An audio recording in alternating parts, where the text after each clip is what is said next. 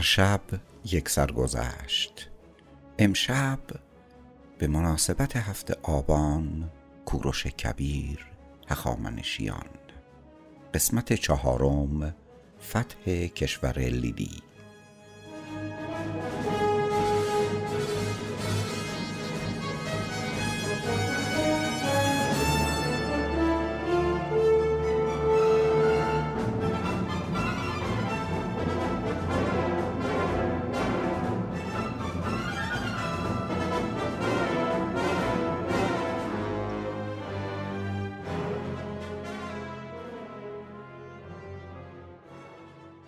حال دیگر کوروش به عنوان یک قدرت در صحنه سیاسی آسیا مطرح شده.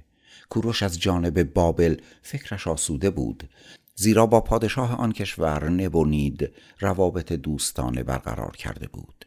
نگرانی او از جانب لیدی بود. زیرا پس از مرگ الیاتس پادشاه لیدی کرزوس به پادشاهی رسیده بود.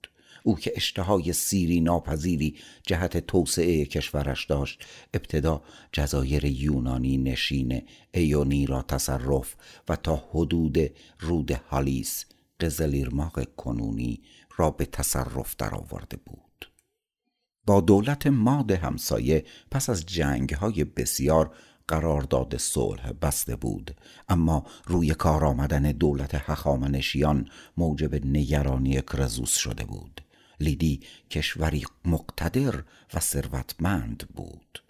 ارتشی منظم با سوار نظامی کار آزموده و عرابه های داستار و متحدانی مثل بابلی ها و مصری ها داشت.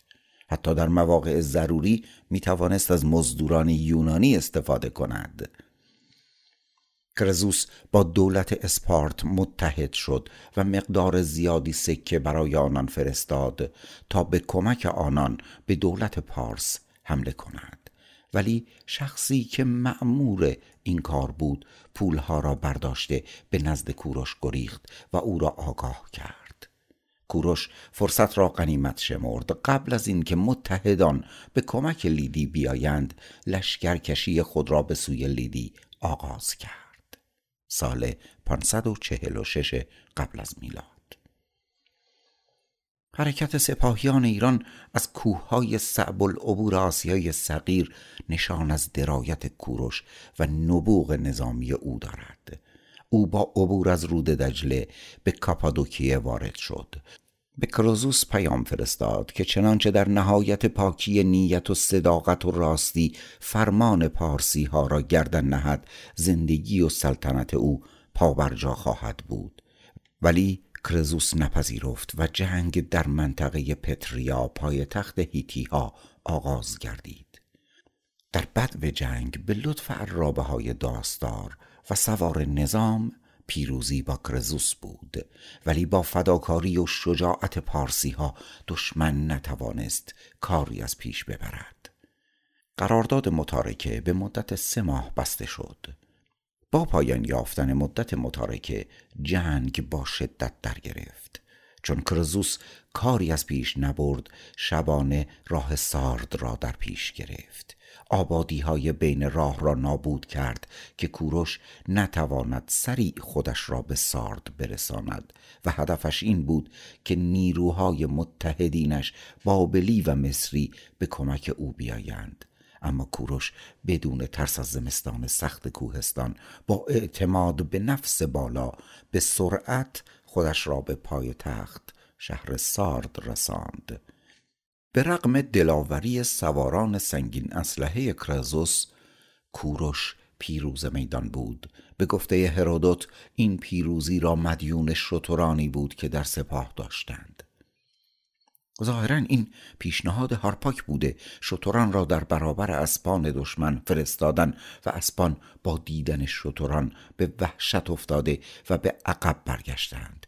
شهر سارد در محاصره قرار گرفته. پس از چهارده روز به تصرف پارسی ها درآمد.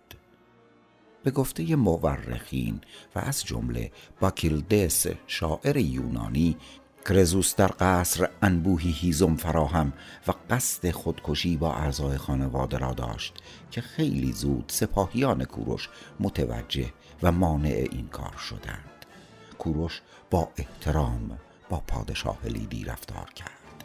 در شهر آرامش برقرار گردید. به دستور کوروش نه خونی ریخته شد و نه قارتی صورت گرفت و نه به معابد بی احترامی گردید. کرزوس با احترام به ایران فرستاده شد. ادامه این مطلب را در شبهای آتی پی می‌گیریم. به قلم کازم مزینانی گوینده فرید حامد. تا شبی دیگر و مطلبی دیگر بدرود.